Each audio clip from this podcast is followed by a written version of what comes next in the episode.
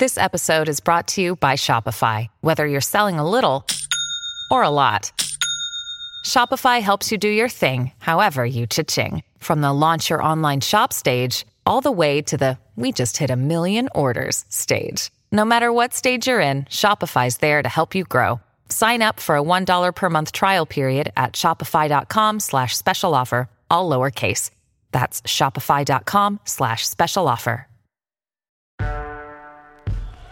I have just been to see Her Majesty the Queen, who has invited me to form a government. From this day forward, a new vision will govern our land. Leales al pueblo de Venezuela, a su familia, al Iraq collapsing, Syria collapsing, Yemen collapsing, Libya collapsing, and everything else in turmoil. Nothing to do with us. Hey everyone, welcome to Where We Are with Taryn Siegel, the podcast that breaks down what happened in the world in the past seven days and how we got here. On today's episode,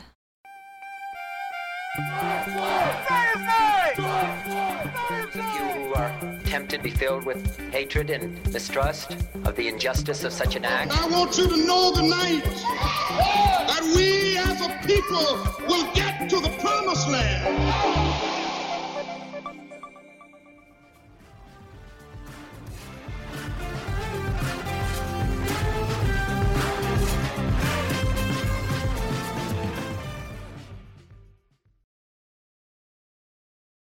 At the time of recording, it's been almost two weeks since the murder of George Floyd, an unarmed African American who was killed in police custody after being arrested for trying to use a fake $20 bill.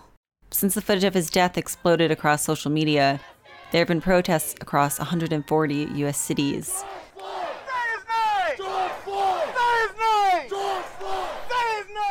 and curfews introduced in 25 cities. There's been violent clashes between police and protesters, especially in New York.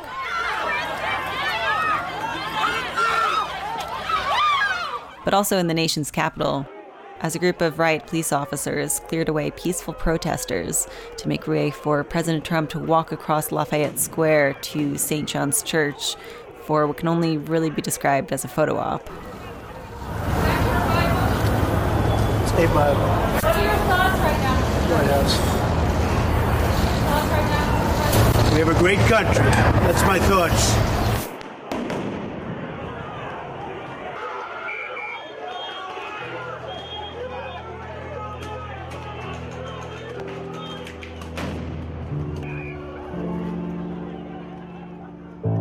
But I think there's been enough coverage of the violence.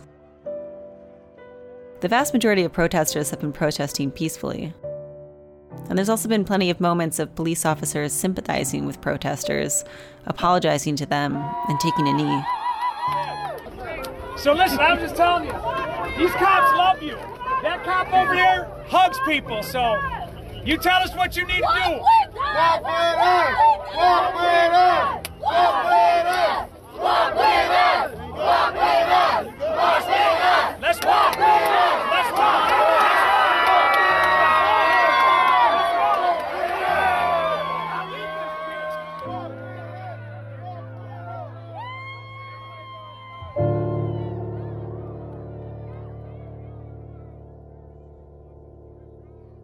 But I think this protester might have said it best what's happening across the country. He's standing in front of a line of riot police. They're not shoulder to shoulder, there's maybe a dozen spaced across the road they're blocking, and no one's moving or advancing. They kind of look like statues. One of them has the shield on his helmet up, watching the protester intently and nodding along as he delivers a speech. But the ones that's doing wrong, it's been long, it's been years. My white grandfather was killed by a cop, my uncle. There are some bad cops that make some of y'all that do right look bad. It's not all of y'all. Y'all keep your head up. So when they say police, the ones that's crooked. The people out there doing crime of any color that mess it up for us that want to live a peaceful life. It ain't just the police that's crooked, it's everybody. You gotta stand in the middle. He says it kind of quickly as he's getting pumped up, but he says, It's not just the police that trigger this, it's everybody.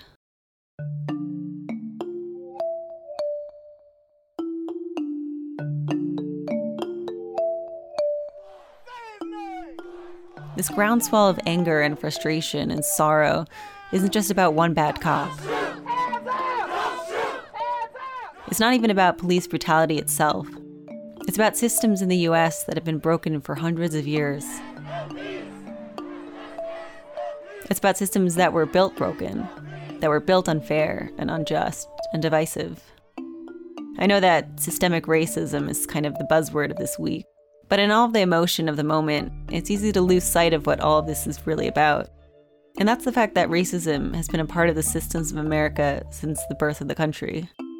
Now, obviously, I'm not going to get into every way in which racism permeates America in 20 minutes, but I do want to look at one particular thing. Something that might seem kind of small, but in many ways, it's actually the foundation of all of the injustice and inequality that persists to today. Because after the abolition of slavery, America had a choice, and it chose wrong. So, without further ado, to understand how we got here, to two weeks of protests across 140 cities, to the fear and exclusion that African Americans feel every day, we need to go back to 1883.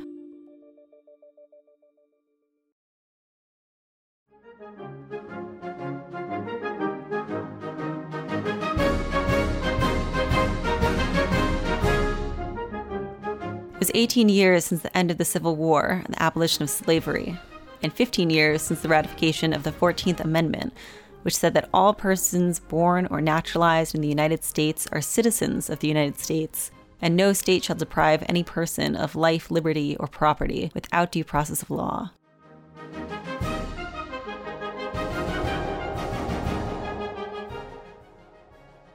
But despite these amendments, African Americans were finding it impossible to get the one thing that could actually emancipate them property.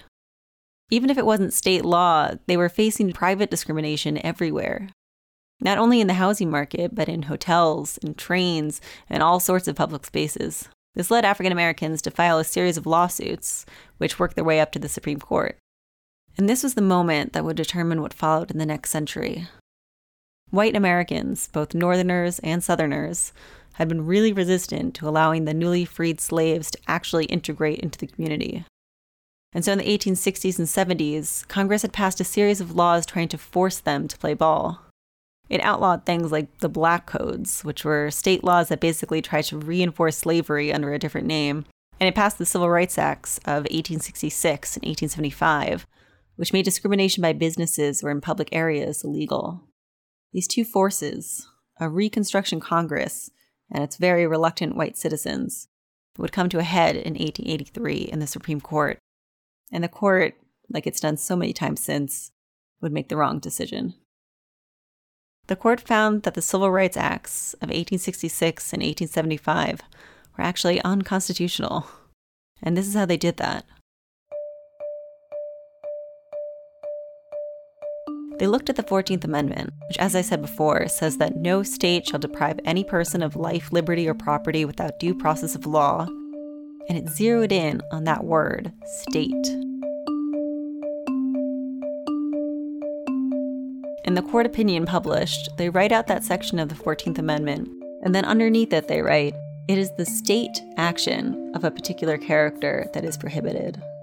Individual invasion of individual rights is not the subject matter of that amendment. In other words, it's okay for African Americans to face any kind of discrimination, to be denied housing, to be excluded from hotels, from restaurants, from train cars. All of this is okay, just as long as there isn't an actual law on the books sanctioning the discrimination. Because then Congress could jump in and say, stop that, states, and force a change. But if it's just happening on its own because white Americans are racist, well, then that's an individual invasion of individual rights. And that's not the subject matter of the 14th Amendment. It's this ruling that allowed segregation to happen for another century. And things would get worse before they got better.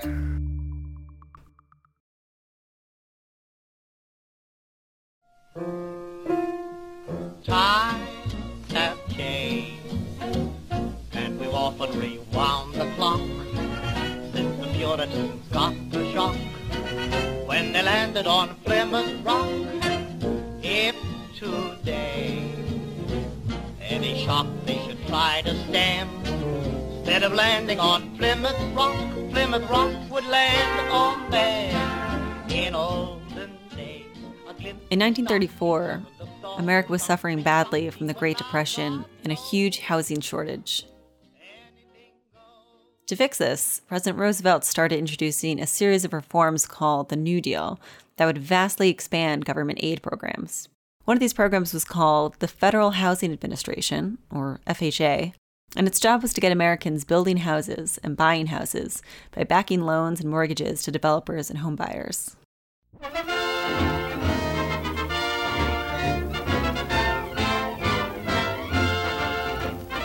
1928 was a good building year. Almost $3 billion worth of new residential construction saw the light of day. But in 1929, even before the Depression became general, building dropped off to slightly under 2 billion. Year after year throughout the Depression, this decline continued. Each succeeding drop meaning thousands more men laid off in the building and allied industries. Until in 1934, all of the new homes built in the United States were worth only $227 million. But due to the stimulation of the National Housing Act, 1935 presents a different picture. From every section of the country come reports of vastly increased building activity. Now, in these pictures, we show you a few of the thousands of houses of all types that are currently under construction as a result of this building boom. This tidal wave of new construction is an important contribution to the economic rebuilding of America. Home ownership is the basis of a happy, contented family life. And now, through the use of a National Housing Act insured mortgage, is brought within the reach of all citizens on a monthly payment plan no greater than rent.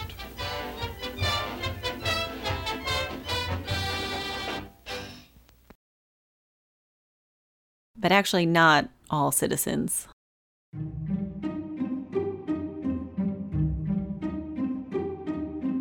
This boom, all these new housing projects, would only be for white citizens. It literally was written in the 1936 FHA Underwriting Manual, which would be given to FHA's local agencies. Quote, if a neighborhood is to retain stability, it is necessary that property shall continue to be occupied by the same social and racial classes. A change in social or racial occupancy generally leads to instability and a reduction in value. In other words, don't sell homes or offer mortgages to African Americans in these new developments.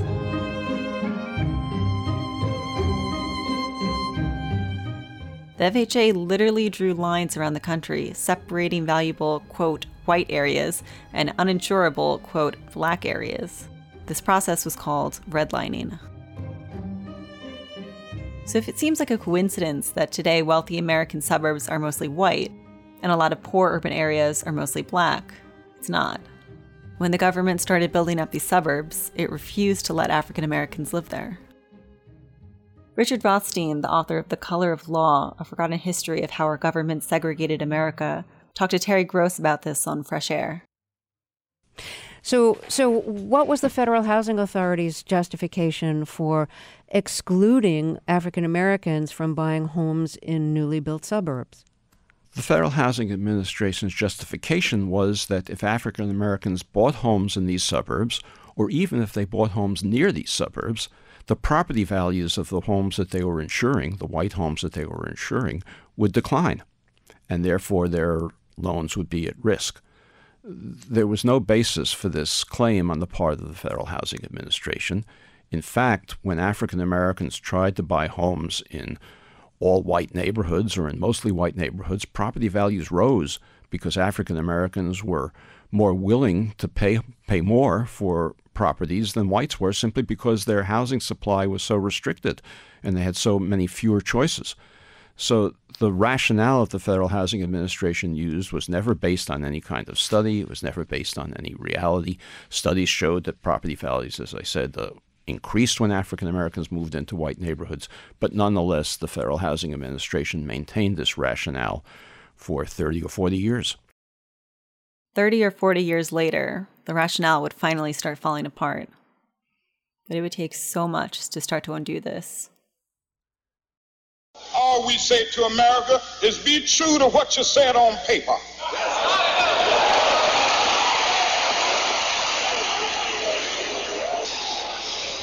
Well, I don't know what will happen now. We've got some difficult days ahead. But it really doesn't matter with me now because I've been to the mountaintop. I don't mind. Like anybody, I would like to live a long life. Longevity has its place. But I'm not concerned about that now. I just want to do God's will. And He's allowed me to go up to the mountain. And I've looked over and I've seen the promised land. I may not get there with you, but I want you to know tonight that we as a people will get to the promised land.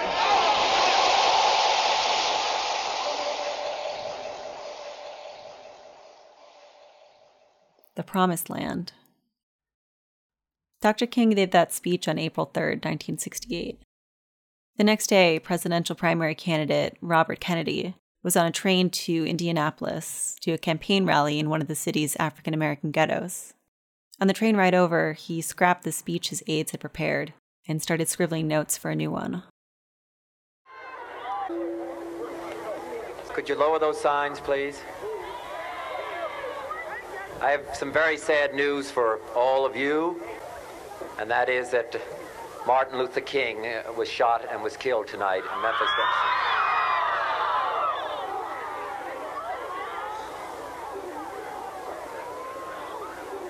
Martin Luther King dedicated his life to love and to justice between fellow human beings. He died in the cause of that effort. In this difficult day, in this difficult time for the United States, it's perhaps well to ask what kind of a nation we are and what direction we want to move in. For those of you who are black, considering the evidence evidently is that there were white people who were responsible, you can be filled with bitterness and with hatred and a desire for revenge. We can move in that direction as a country in greater polarization, black people amongst blacks and white amongst whites, filled with hatred toward one another. Or we can make an effort, as Martin Luther King did, to understand and to comprehend and replace that violence, that stain of bloodshed that is spread across our land with an effort to understand compassion and love. For those of you who are black and are tempted to fill with, be filled with hatred and mistrust of the injustice of such an act against all white people, I would only say that I can also feel in my own heart the same kind of feeling. I had a member of my family killed, but he was killed by a white man. But we have to make an effort in the United States. We have to make an effort to understand, to get beyond or go beyond these rather difficult times. What we need in the United States is not division. What we need in the United States is not hatred, but is love and wisdom and compassion toward one another, feeling of justice toward those who still suffer within our country, whether they be white or whether they be black.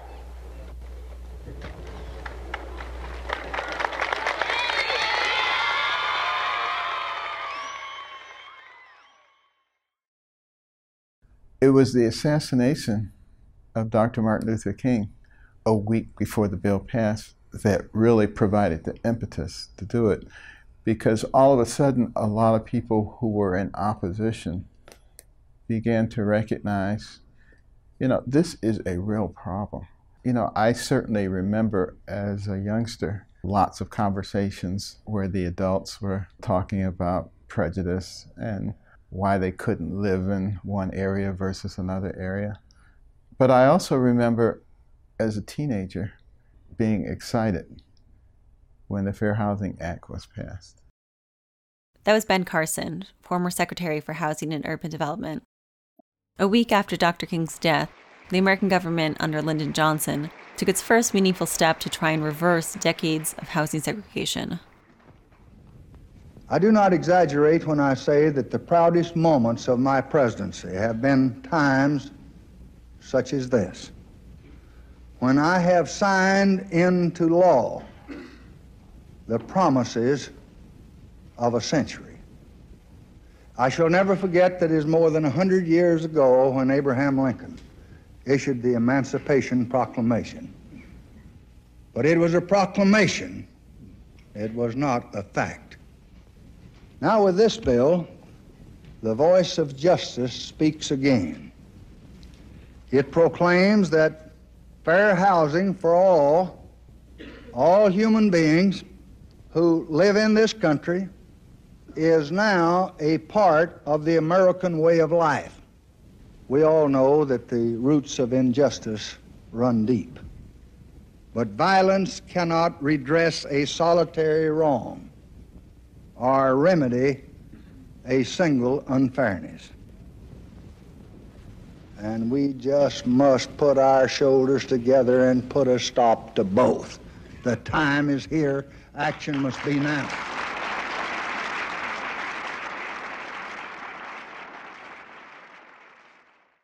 But as Dr. Rothstein points out, by then it was too late. The damage had been done.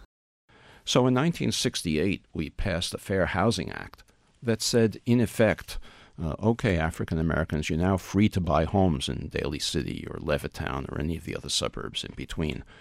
But it's an empty promise because those homes are no longer affordable to the families that could have afforded them when whites were buying into those suburbs and gaining the, the equity and the wealth that, that followed from that. They sent their children, the white families sent their children to college with their uh, home equities. They were able to take care of their parents in old age and not depend on their children. They were able to bequeath wealth to their children.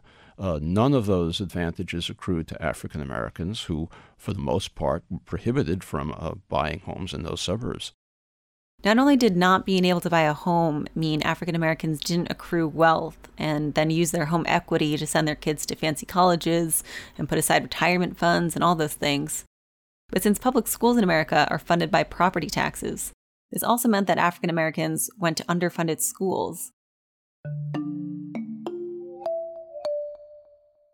And so, in education, which is so important in the States for economic success and upward mobility, there's always been an enormous gap between mostly white communities and communities of color. And by the way, if you think that the housing discrimination was fixed in 1968, just listen to this account by an African American mother speaking in 2013. I knew that I wanted to get me and my son and go. Um, I wanted a better life for him. I wanted a better environment for him. I went to a class that gives you uh, training on how to buy a home. This one right here, the gray one. Oh boy, was I happy. And I was looking at my little son, we're getting ready to get out of here. And after you finished the class, you needed to contact a real estate agent. So we began to search for homes. And each time I'm like, okay, here's another list, mister. And he was like, oh, Sarah, we'll check that out later. I have some homes I want to show you. Weeks and weeks and weeks done went by. In fact, months had went by. I said, I don't understand why uh, this guy will not take me into the suburbs. That's where I want to live. I knew that there was something wrong. I said, Why are you treating me like this? And he responded, When white people see black people in their neighborhoods, they get offended.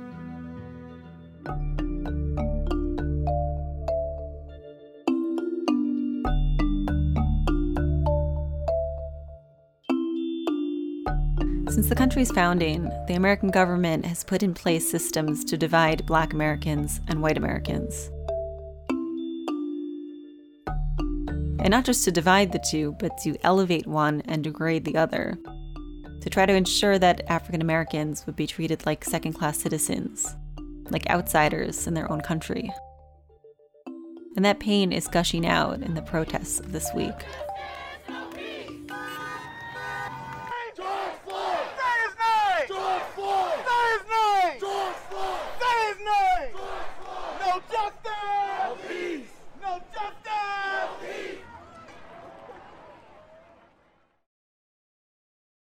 But there's another thing I can't stop thinking about this week. It might seem a little, I don't know, out of place, but I was listening to another podcast earlier this week, my favorite podcast actually, called This American Life. It was an episode from a few weeks back, so before the protests even began, back when George Floyd was still alive. Ira Glass was talking to a couples therapist, and he's repeating a line of hers, a piece of advice that he says probably anyone who's ever been in a couple would find useful. And that is to notice that behind every criticism, there's a wish, a wish to be closer. As I watched and listened to and read about these protests all week, I kept thinking about that line. Behind the criticism, the uproar, the unrest, the disgust, is a wish. A wish to be closer. To treat each other better. To value each other more. To actually realize, after centuries of failing to do so, what their fathers declared at the founding of the country. We hold these truths to be self evident that all men, men are created equal.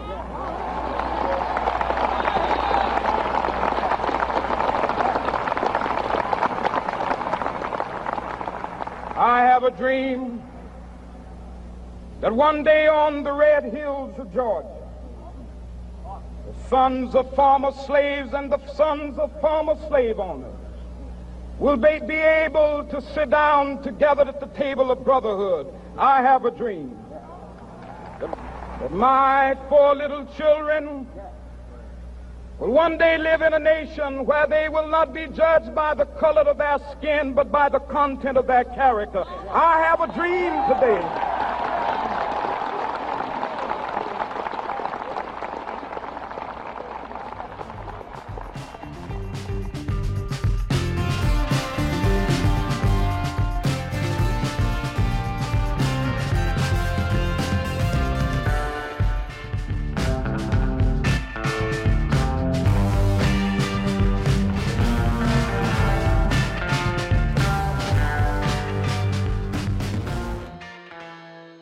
Everyone is talking about magnesium. It's all you hear about. But why? What do we know about magnesium? Well, magnesium is the number one mineral that 75% of Americans are deficient in. If you are a woman over 35, magnesium will help you rediscover balance, energy, and vitality. Magnesium supports more than 300 enzymatic reactions in your body, including those involved in hormonal balance. From functional medicine doctors to mental well being and female hormone experts, we all know that magnesium is the one mineral to improve all aspects of well being and health. But which one?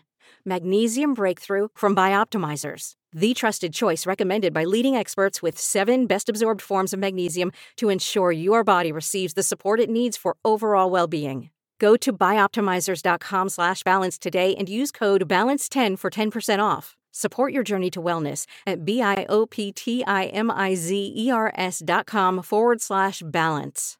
Magnesium Breakthrough from Bioptimizers, your foundation to optimal health and vitality. Okay, round two. Name something that's not boring. A laundry? Ooh, a book club. Computer solitaire, huh? Ah, oh, sorry, we were looking for Chumba Casino. That's right. ChumbaCasino.com has over 100 casino style games. Join today and play for free for your chance to redeem some serious prizes. ChumbaCasino.com. No purchase necessary. Full prohibited by law. 18 plus terms and conditions apply. See website for details.